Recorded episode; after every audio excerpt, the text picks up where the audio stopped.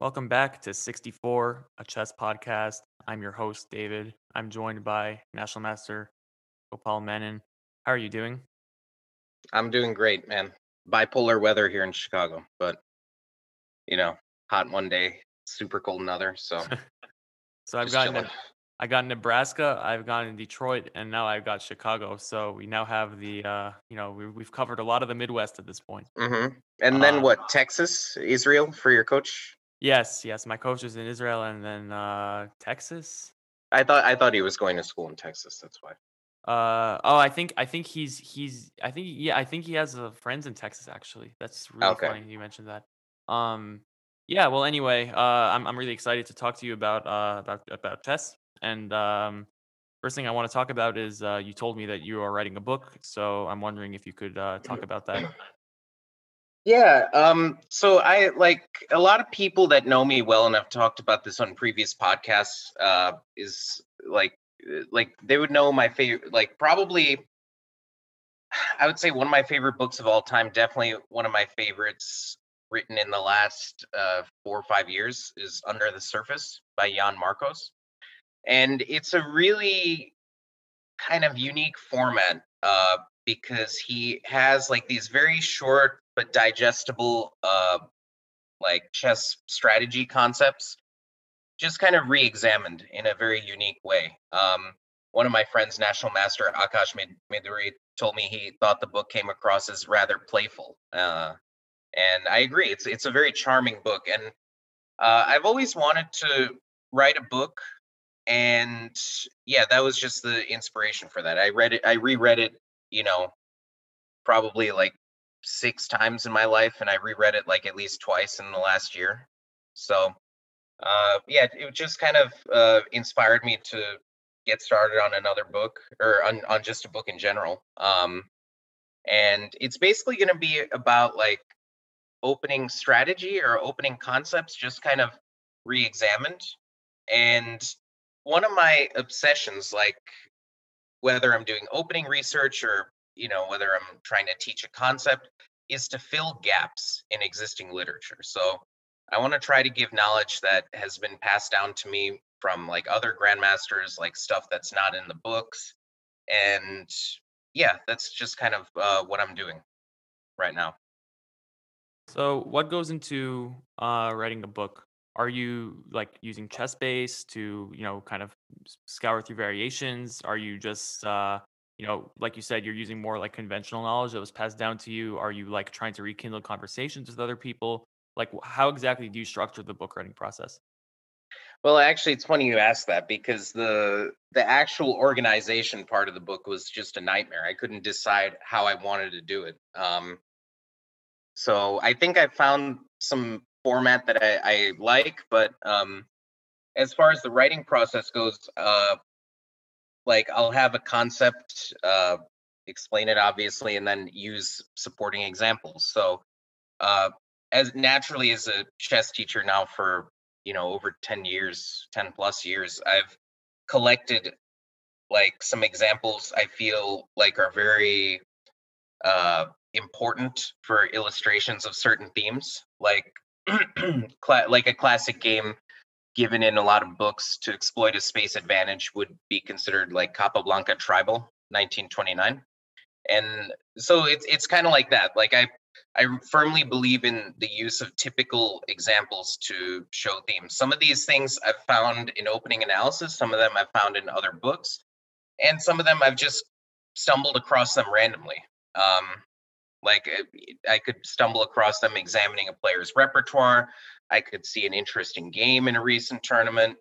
And uh like i have like on my phone just a bunch of examples saved on the chessbase app there but i am uploading them to lichess so i can consult with people um easier. And as far as the conversations are concerned i hope to have a couple of interviews one with a grandmaster and his like views on the opening opening preparation and then another one with a correspondence grandmaster and we sort of get an insight into both worlds the over the board laboratory and the you know super scientific correspondence laboratory Yeah, because in, in correspondence chess, even from my experience, I think my correspondence rating is like horrible, but you really do cook up some crazy stuff when you because you have the time. Like if you have a couple of days to make a move, hmm um, that is that is fascinating.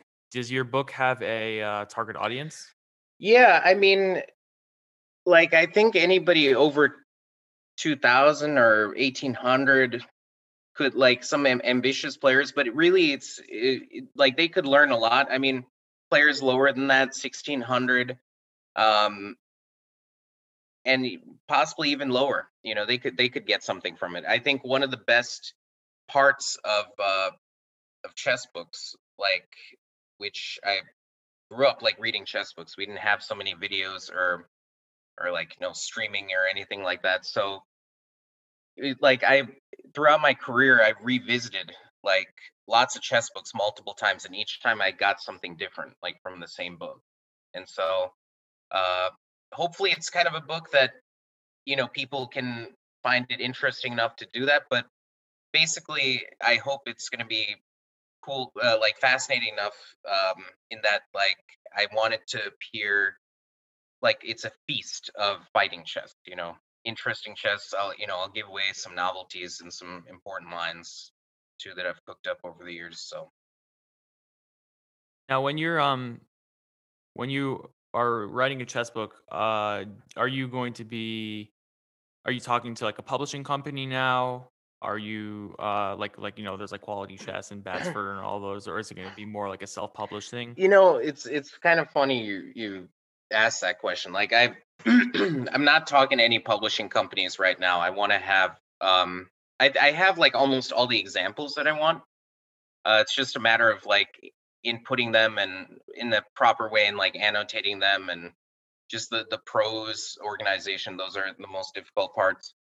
Um but i'm strongly considering self-publishing at the moment because like who would want to publish a book by a national master? Like i have i have some i have some accomplishments like uh you know i've been over 2500 in blitz for the like over the board for like the last seven or eight years except for a few points when i dip below um but i've maintained it for the most part I even beat Carlsen in a blitz game. I made a YouTube video about that.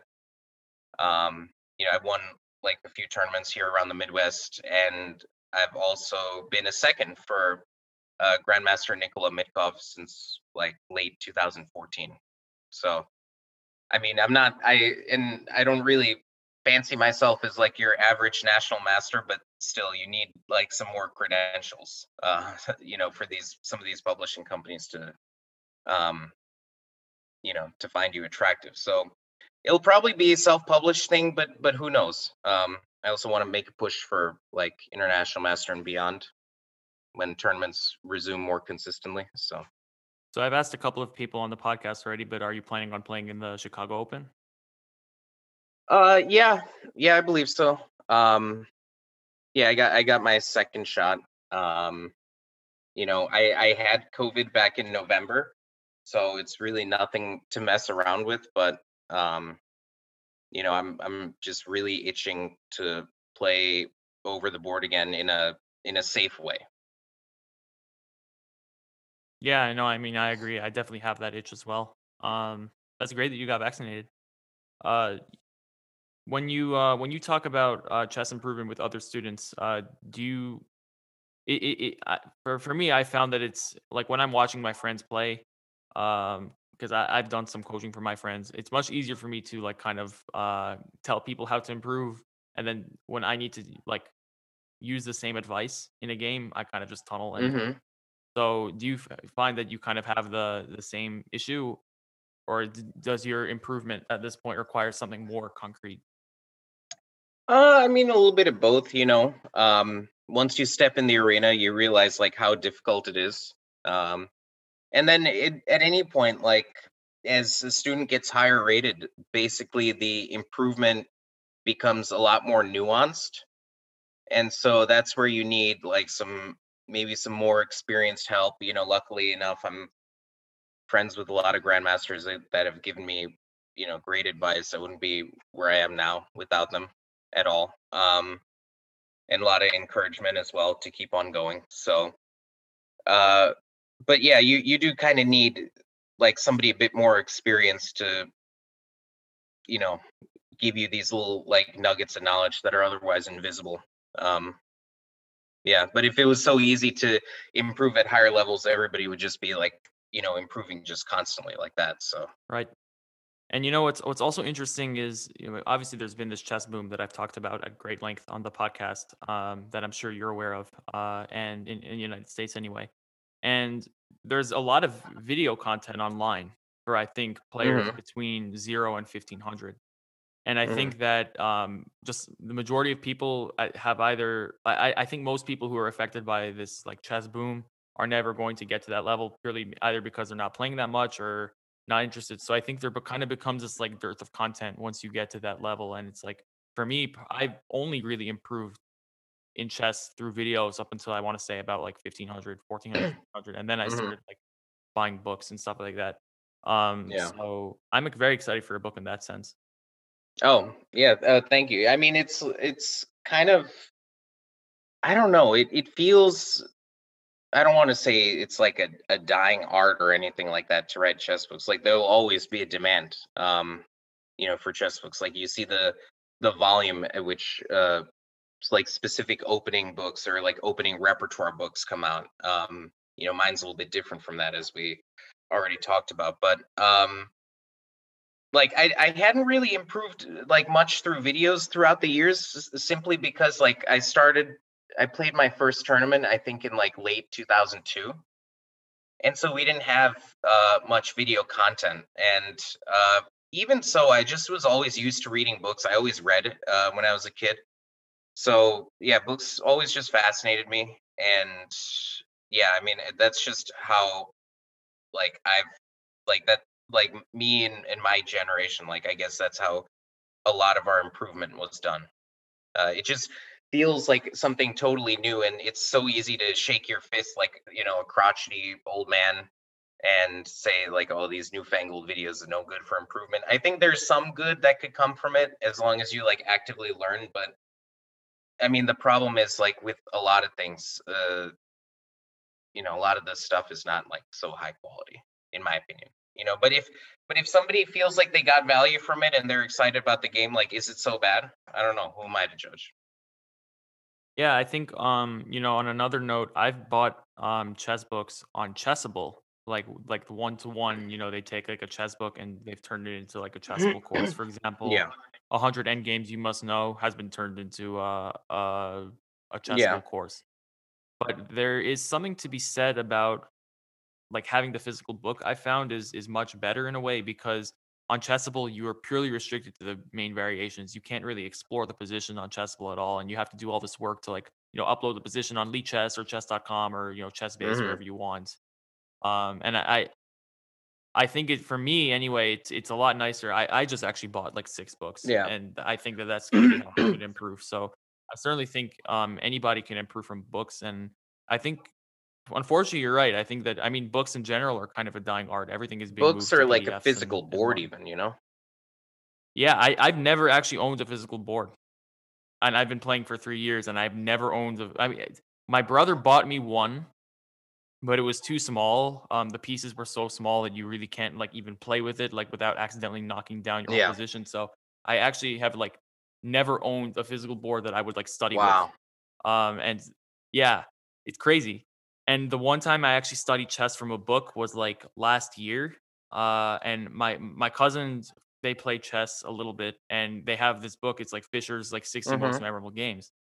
And I was like, well, whatever. I can just find the PDF online. But I decided to like humor myself, and and then I ended up like I went through one of the games, and of course Fischer's an amazing player. But um, I actually like just reading the book, I found like this opening idea against the French uh, Sicilian that I always use now. It's like when your opponent enters the French Sicilian, they're trying to transfer into like the Kan or whatever, but you just yeah play king's D3 and you end up going yeah right. Exactly, exactly. So and I, I had never like seen that before, even though I'd been playing for like two years. But it's like you know had I not read that book, I still probably wouldn't have known that idea. And I've won some very nice games and I've like learned more from that. So like it is nice to have a book in that sense. It's like, you know, even even if it's um like even if it if, even if you think, oh well, I can just learn everything on YouTube or I can just explore Lichess or whatever. I I, I think you get like this instruction it's like having a teacher, but it's even more Yeah, it definitely feels more involved and like the thing the thing is like I I read um like with the, with the regarding the physical board, I read a, a blog article, I believe,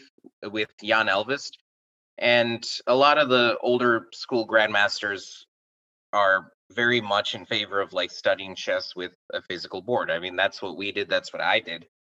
Or and so yeah, he basically made this argument like you can't become a a car mechanic by looking at, at a GUI all day, you know. So you must have like a physical board. And I've had some tournaments in the past where like and I I don't think this is just my own experience, but like I have been a bit too lazy to like, you know, use a physical board or like maybe I was busy and, you know, studying here and there just in these increments and so like I would set up I would go to the tournament and then on the physical board I'd be like, wow, why can't I calculate super deep because it's very trippy to see 3D pieces, you know, if you haven't if you're not so used to it. Um of course I'm I'm used to it, but like yeah, I, it's I think to a degree it's necessary, but like with the new I mean a new generation and all these like new ways to learn like I mean who knows if anybody would be affected by that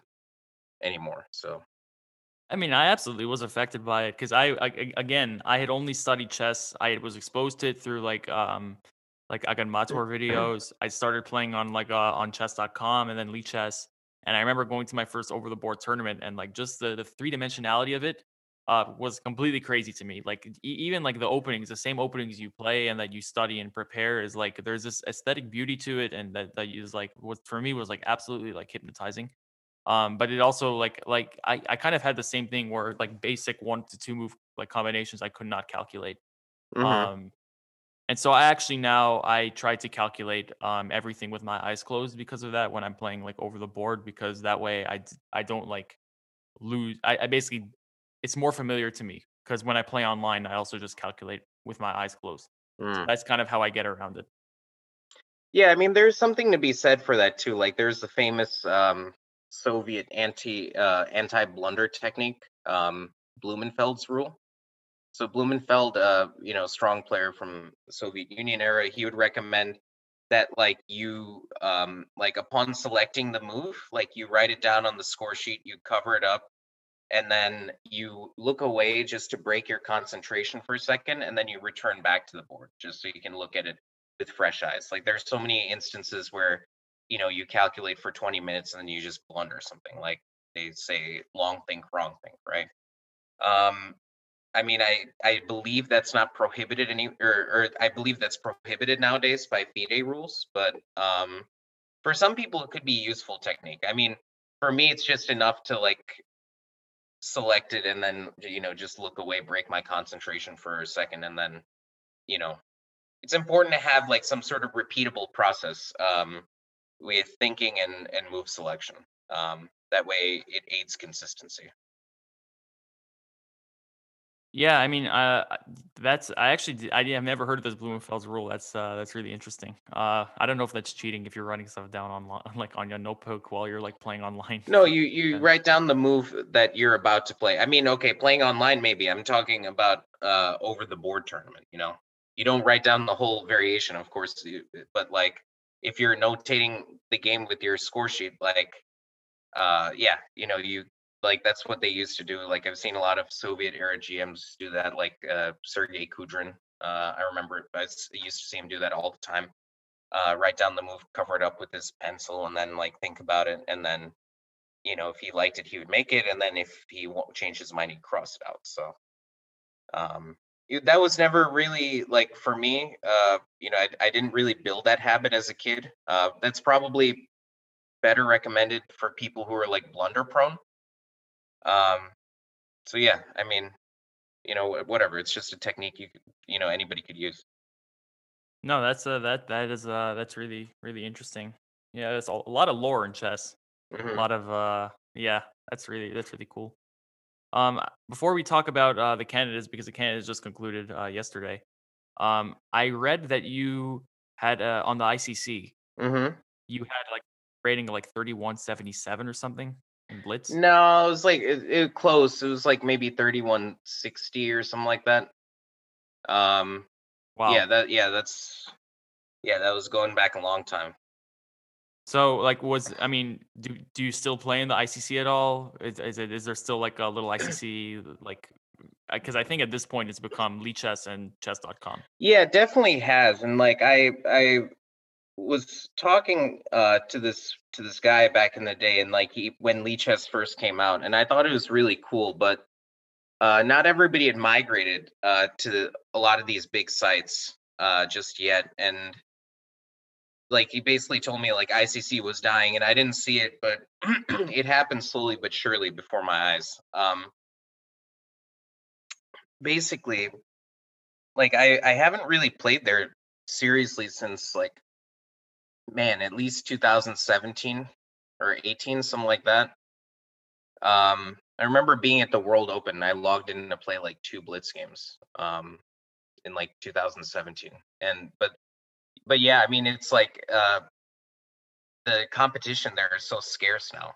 Um you know, you could never be on the best list uh, for Blitz back in the day with like 2500 you know it was like 3000 or 2990 minimum and you know you would see like this is where nakamura first um, honed his prowess in online blitz for example like you'd see him having these rating wars with grischuk mamedov and um, other azeri players like mamedyarov guseinov like very very interesting to watch um, yeah, it was it was really like a great era for online chess. Is there is there anything that you're like nostalgic about about the ICC that like modern sites don't have? Um I don't know. Was there any feature? I mean, these sites like okay, Lichess is is definitely the best in every single way. Um but like I don't know. It's just like I miss having like that concentration like the interface was was pretty cool i used uh uh which one did i use? I used BlitzIn. Uh, i never liked dasher that much. But um yeah it just it felt like a more of a real gamer gaming experience. Like i never uh played video games growing up or even as an adult. So like ha- having to download the separate interface kind of made it seem like a bit more involved you know rather than just like in my browser. Uh, it's it was more uh, it was more of a vibe. I'd have to say. Have that, you that uh, nostalgic. I, since you mentioned this gamer interface, I'm wondering if you've checked out Kasparov Chess because I actually have the closed alpha. I don't know, maybe if you tried to sign up for that, and that is the one thing that I appreciated about it. I mean, I could tell you more about it um, Mm. after this, but um, basically for like every like couple hundred rating points it's like a like it's like a ranked bracket like you might find in like league of legends or overwatch. Like they have like beginner like to like ranked like expert tournament and then master for like the master level players. But like um there's like a color associated with like your elo. So Mhm. like if so like i think where i'm at which is like 1900 is like red. Below me is like blue. I don't exactly remember because there's also just zero competition on there right now but the one vibe I got from it is it very much felt like you know um like like gamer territory basically. Okay, for sure. Um, yeah, I had a uh, I yeah, my old roommate um, uh, who you've probably seen on my Twitter feed, Unk. He's a, a really great up and coming um, electronic music producer. Um, he at one point was a professional Counter Strike player, and he like also was super super into Dota, and like so I'm familiar with some of these. Uh, I think they call it MMRs and stuff Yeah, like that. MMR. Yeah, MMR. Right. Yeah. So, uh, yeah. I mean, I think I think that's interesting. You know, could add a new new dimension, especially with the chess boom and like so many new people, like a lot of gamers too coming in uh to chess. Maybe that could be something interesting. Personally, I haven't really uh seen that that website. I've like I said, I've mostly just kind of been chilling offline, like just writing the book and gathering material. But um, I saw a few things about it. Seems pretty new. Yeah. Yeah, it's it's very modern. I think um I I don't believe it's really going to. I think well, it's definitely better than Chess 24. Um, I will say that. I, I think everything is better than like Chess Yeah. 24 has has very good coverage, but I, like Chess 24 as a site is is absolutely horrible. And I even think the new the new update that they're doing, I think they basically just pirated all the open source code from from Lichess. So I guess it's not really pirating, but I mean the interfaces and the feel are so similar that um I mean it's like it's basically just like Lichess like 1.5 except not better. Um, so that's how I feel about chess 24. I think that the Kasparov chess, um, the thing is, I think the subscription is like $14, which is like that's a lot of money. Like I think like I think like like Diamond diamondchess.com is $9 a month, you know? So like $14 a month is a lot.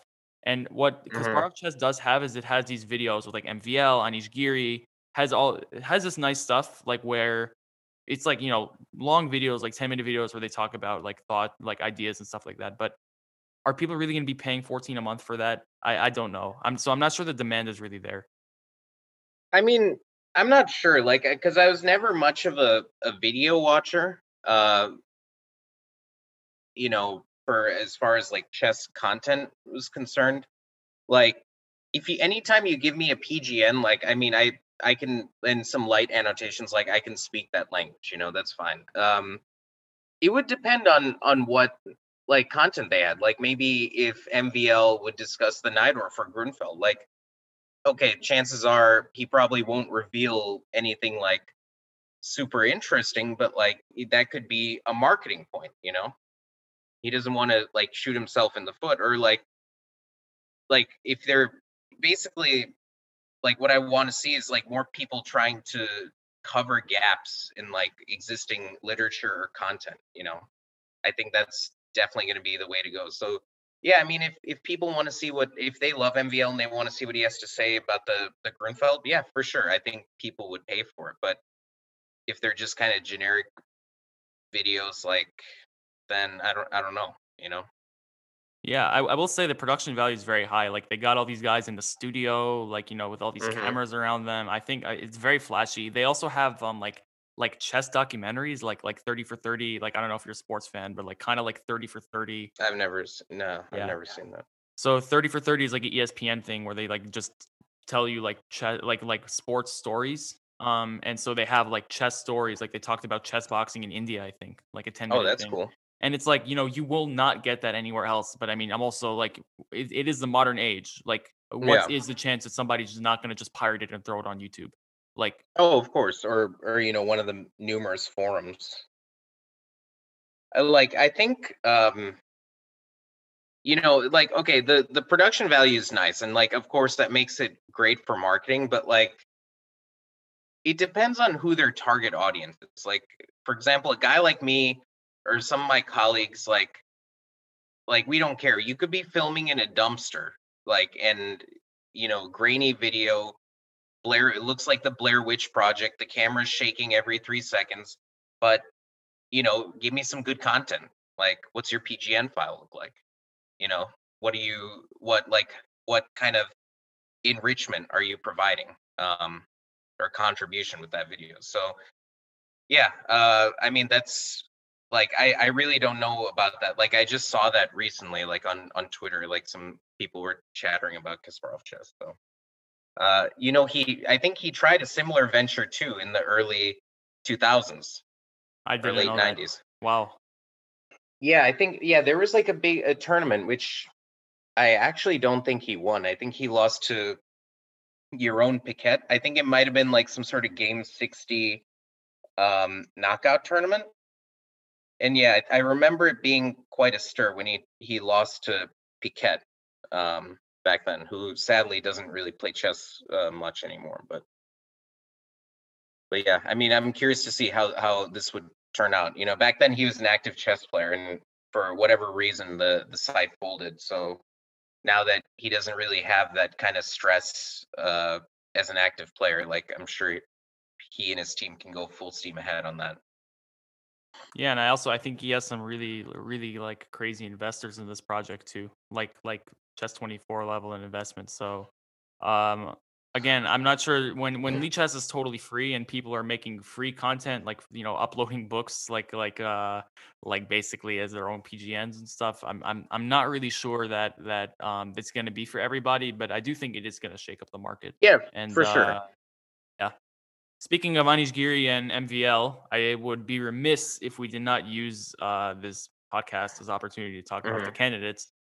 Uh, were you rooting for anybody in the candidates uh, at the start? At you know, after a year, you know, when they came back, was there anything? Were you paying attention? Uh, I mean, I was following the games. I mean, but really, like I said, I don't like I don't care that much. Like I don't care like who wins really. Um, I mean, like first of all, like what you have to understand about me is like I'm not really a sports fan. Uh, do I really care to like watch things live? So like I it like that none of that matters and like all that like with rooting a team like you know who like whomever is going to play the best like yeah that that's the guy that should win. Um i was following the games uh pretty closely. Uh there were some interesting like highlights for me at least uh in the chess content terms uh you know at the start of the tournament and then a year later. Uh i had i but you know i i actually maybe i kind of lied there i i really have been saying for years that Ding Liren uh, is like a future challenger for the world championship. And, you know, because he was from China, he was like the only person at the start of the tournament to quarantine for two weeks with no seconds or anything like that. I think Wang Hao also, I think also had to, Uh, I, okay, I, I wasn't, but he might have been there early actually, because I know I remember that Yeah. people focused on Ding's quarantine way more. well, yeah, he wasn't coming from China though, uh, was Wang Hao, uh, from my understanding. So I don't know if that was necessarily the case. I mean, and, you know, Wang Hao like plays uh, amazing. You know, I remember when he was like in 2005, I was looking this up. He came ahead as an untitled player, rated 2484 of uh, 53 grandmasters and like 30 international masters. That was the figure in the Dubai Open, which is one of the largest open tournaments um, in the world at that time, and it still is like a very strong, strong tournament. And to come out on top when he was like what 16 or something like that, 15 or 16 was really remarkable. So um, he plays very interesting chess to a very wide variety of openings. Um, I mean, but but like I mean, those are the players that I I really like, and but you know, again, I'm not really like rooting for anybody in particular. Like if you play the best, like okay, you deserve to win. So and I think it was it's very upsetting news that he retired, uh, Wang Hao. yeah, I mean, so uh, about that, I think you know his disappointing performance in the candidates probably um doesn't lend itself well to further career prospects because uh China being uh sort of like the way the the sports uh model is structured there you know? The older players at some point are going to give like give way or you know start teaching the younger generation like i remember uh grandmaster ni hua who was like a 2700 player um had many battles with him on icc very interesting and and very dynamic player like he had written in an interview somewhere that like he was having trouble getting sponsorship from his federation or maybe they weren't doing it because they said okay you're old now basically and you have to coach. So i think the prospect of that looming large and you know maybe such a disappointing finish probably was too much for him you know? Um but like the stress at that level is really high and at some point you know do you really want to be trying to find all these micro improvements in the berlin defense? Is that how you want to be spending most of your time?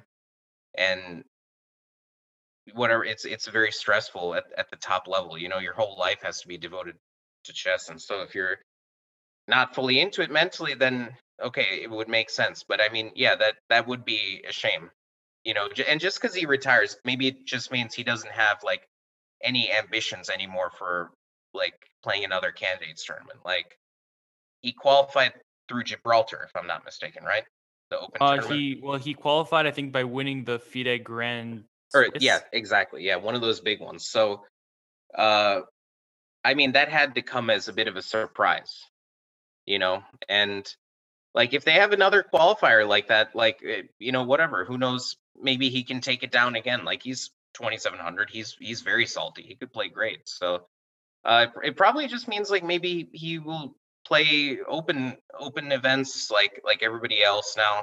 Um, nowadays, even the world champions play open events. So you know, I don't I don't think we've seen the last of him, but who Yeah. knows? And you know, whatever. My my thoughts go out to him because I I think he's a very interesting player, and I hope he's gonna do well in the future. Yeah, and I thought, you know, especially considering, I think, uh, like just on chess Twitter, that a lot of people, like both affiliated with FIDE and not, were were were very critical of him. And I would, you know, I thought that was a little little upsetting that he reti I I I don't think anybody's really checking social media or anything like that, but I, you know, I I I feel like you, you know, it's kind of like criticizing like a basketball player in their last season and then they just retire and it's like, well, people are saying all these nasty things on the way out and you can't really appreciate the fact that you know, he's 31, really at the peak of his power if you look at Elo and um I mean, there's also something to be said about what you said about um you know, like how like chess works in China. Like I think about guys like uh, Wang Yue and uh, Bu Zhangxi. hmm Uh, they also they were all 2700 and and kind of just disappeared from from like the like the chess world like as as quickly as they made a mark. Yeah, I mean, it, I don't know what they're doing nowadays. I mean, you see their games pop up every now and then in the like Chinese uh, team championship or whatever, where they have like a, a nice mix of Chinese players and uh, you know some mercenaries that they've recruited, um, some heavy hitters.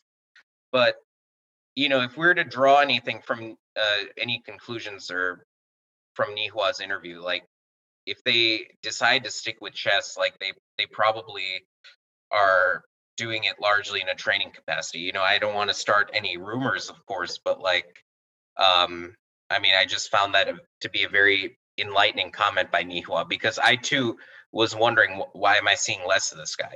You know? Yeah, but I think also doesn't China have its own chess league too, like like kind of like the Bundesliga? Yeah, yeah, that's what I'm talking about. Yeah. Yeah, I, I'm I'm also wondering, you know, while we talk about the candidates, was there any game that was like your favorite, um, just to watch or to follow?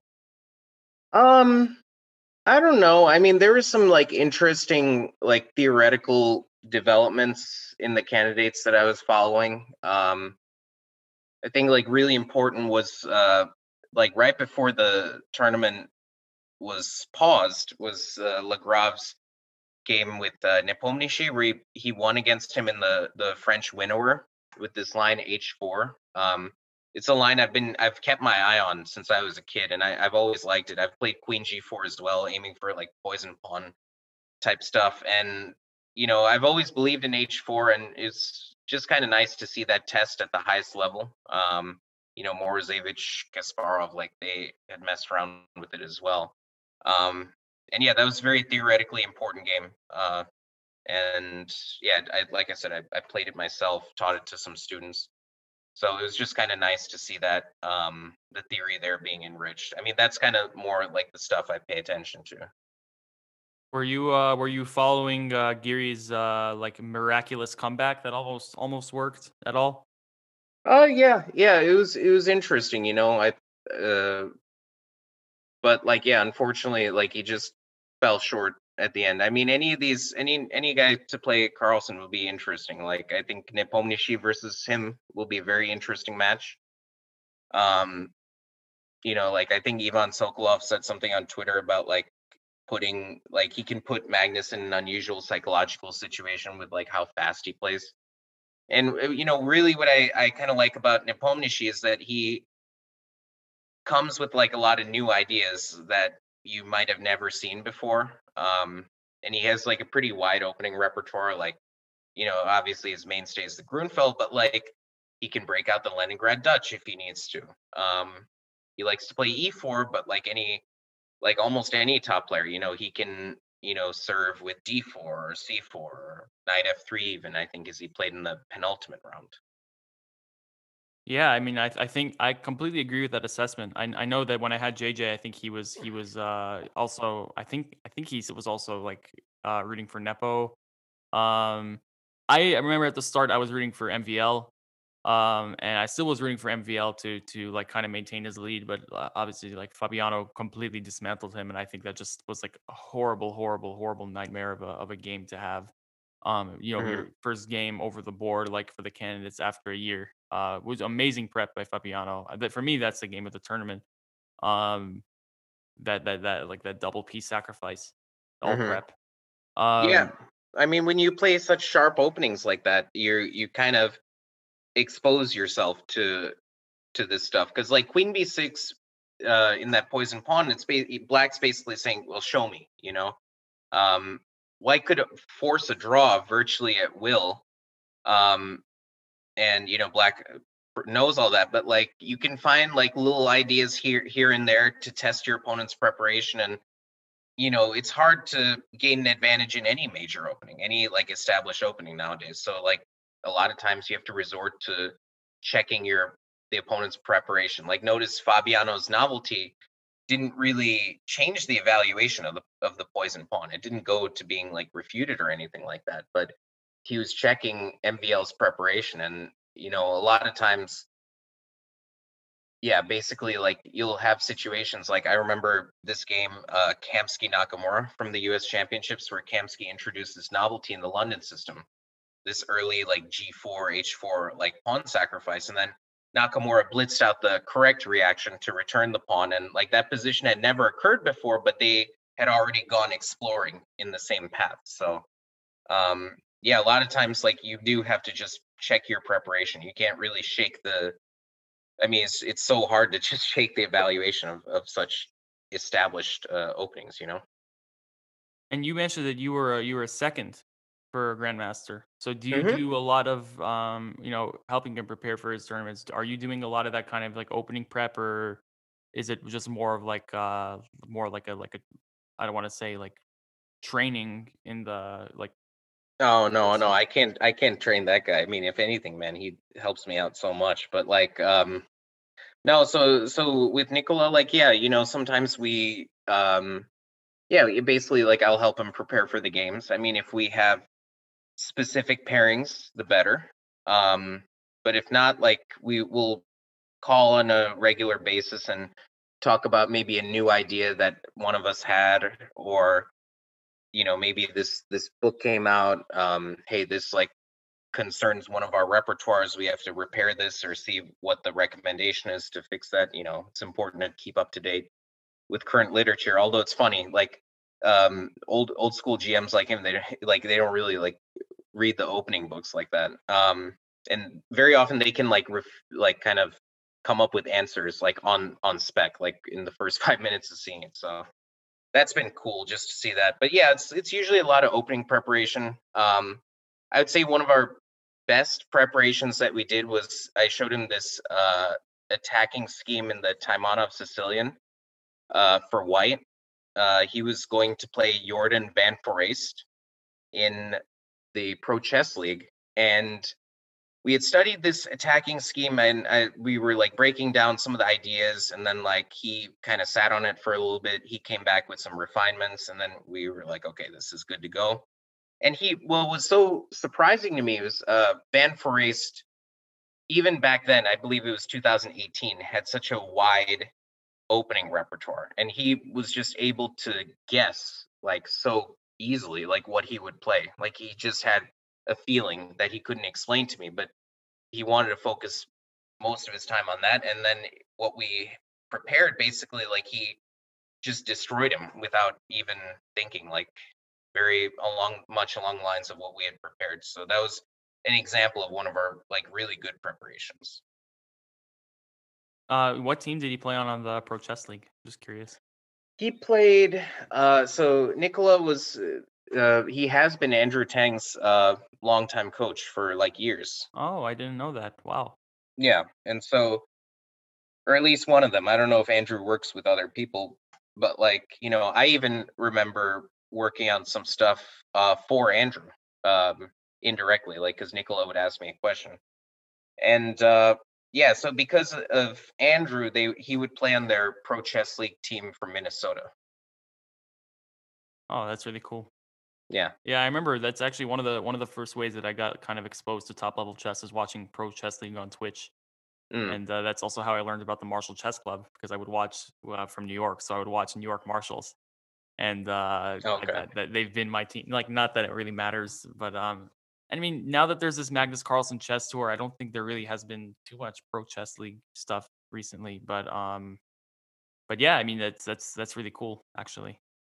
hmm Yeah, yeah, it's interesting. Like I remember back in the day when it was the the US Chess League. Um uh speaking for myself, I am honored to have played the to have won the last game ever for the now extinct Chicago Blaze. Um we made it I think who were we playing? New York in the final and I beat ah, what was his name? John Fernandez. He's like a strong he's like a high expert or a lower master. Um something like that but yeah, I was black in a, a Philidor. I, I beat him, and then unfortunately, Angelo Young lost to uh, Matthew Herman, and um, Mesgen Amanov missed, I believe, a chance to gain a significant edge against Kacheishvili, but he got ground down. And Dmitry Gurevich was only uh, able to draw Irina Krush, so that was our last match. Um, if we if we won that match, or even if we tied it, we would go to the playoffs. And are you aware the? I don't know if the Pro Chess League has this format, but were you aware of the USCL uh, playoff format? So I've never heard of the USCL, but I know that with the Pro Chess League, isn't it they like go to San Francisco or something, or or maybe it's not San Francisco. Maybe I'm confusing it. But I think like yeah, it was like a travel. Oh, they had it in in person, right? Yeah, so like basically with the USCL, like if the match is tied, like I'm talking about that type of playoff format to have a decision, like in one of these uh like important matches. I think a regular season match, maybe they keep they kept the tie. I'm not sure. But um what they would do is they would they would have blitz playoffs. So you would start with uh the board four and he would play the board four, right? And then let's say I beat their board four, then I face their board three, and then if I beat him, like I could potentially buzzsaw the entire team. You know, I believe that's how they started out, and it it was pretty interesting. That that was back when it was held on ICC, and I I kind of wouldn't mind seeing that return. You know, especially like you know every everybody plays blitz and i just i always like the idea of a blitz playoff like even for in-person tournaments here in the midwest um like they used to have blitz uh playoffs to decide like who gets the extra money and then the title and i just kind of miss that Yeah, and you know, I think what's cool about like team chess, uh, that that's I think something that like online chess, a direction it really could go.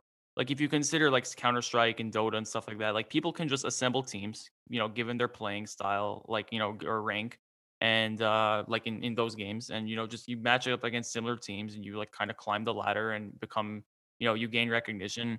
And I don't see why you couldn't have something similar. I know they have all this like daily and team chess that you can do, but it's not really like the same feel as if you had something like like pro chess league style teams where you just like you know you and three other people maybe as someone like a sub and and you know playing on Lichess or whatever. I think that would be a lot of fun. Like really would be a lot of fun to be on one of those kinds of teams. It would give people a lot of reason to hmm improve and you'd get competition across like any level. I think so i mean i but i also like think that at the same time like due to the like high volume of of cheating online um there has to be like some sort of like video feed like we have to have a, a like a proctor like that's a fide arbiter or something like that's what we had when we played our match um uh, my friend akash meduri when he played the uh us amateur uh playoff team um like they had to play it all in one place uh and they had to have a proctor you know that was gonna monitor the game. So I think like to be able to install that is important, but of course, like it's I mean it's it it's cool that any just anybody could assemble a team and um I don't know how easy it would be to cheat at those other games that you mentioned like Counter Strike, but um I I had a discussion with my roommate or with my old roommate rather uh about that a long time ago, but you know, I don't know if they're suffering the same like type of problems that we are. I, I think I think there's just robots. Um, it, it's too obvious. Like people are too perfect, but I people get caught using aimbots. I think it's different because it's much easier to catch because you have to like kind of. It's not like chess, which is like you know on a web browser. You have to like actually hack The the. interface. You have to actually like yeah right. You have to like go into like the the code and like install like like an aimbot or whatever, and then it's, so it's very obvious and the the you can be detected by the game itself. It can also just be detected by other players very easily, and then so I don't think it's nearly as much of a problem. I mean, with chess, it's as easy. You know, our phones are of course just better than us, so it really is as easy as just to like yeah. I, I think that's true with cheating in general online. But you know, th- that's why I think the future for online chess really is blitz because it's much harder to cheat. I think when you're playing blitz, I think it's more obvious. Um, uh, even still, there's No, I mean a it's problem. it's I actually it's still possible, but I mean, like, yeah, in in theory, yeah, it should be. I mean, you could cheat a lot more comfortably in a slow game. I, I agree with that. And I mean, it's like Tigran L. Petrosian, right, with uh with Armenia's pro chess league team just a Mhm. couple of months ago. I think he was accused of cheating and like got his account deleted from chess.com. Right. So yeah. Well, yeah, my last question for you. Um, it's something I've asked everybody. Um, so of course you've you've done a lot of teaching. I'm wondering um if there's one opening that you would teach uh, you know, across all levels, um, just like, you know, universally, what would that be? It could be white, black, whatever, whatever you want. Oh man, I forgot this was always your last question. Um, I only listened to JJ's episode, but oh man, I actually didn't prepare an answer. Yeah, no this. problem. You But I mean. I'll edit. like, so uh, okay, I've been. I mean, I'd have to say the Sicilian, but that's like so broad, you know.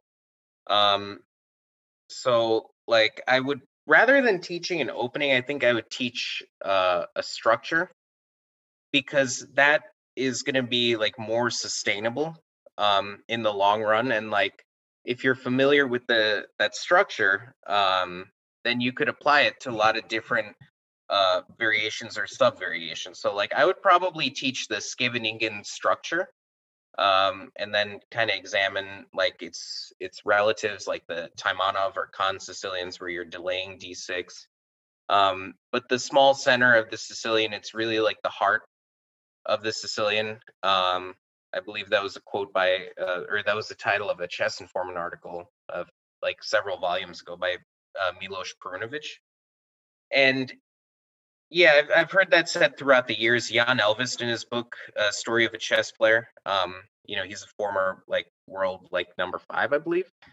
Uh, he had also said that in his book. Like he started off his Sicilian career by being taught the Scheveningen, and um, yeah, I mean that flexible pawn structure lends itself to a lot of uh, interesting options. And one of my philosophies in the opening and is to maintain like a very flexible pawn structure, like especially too with black.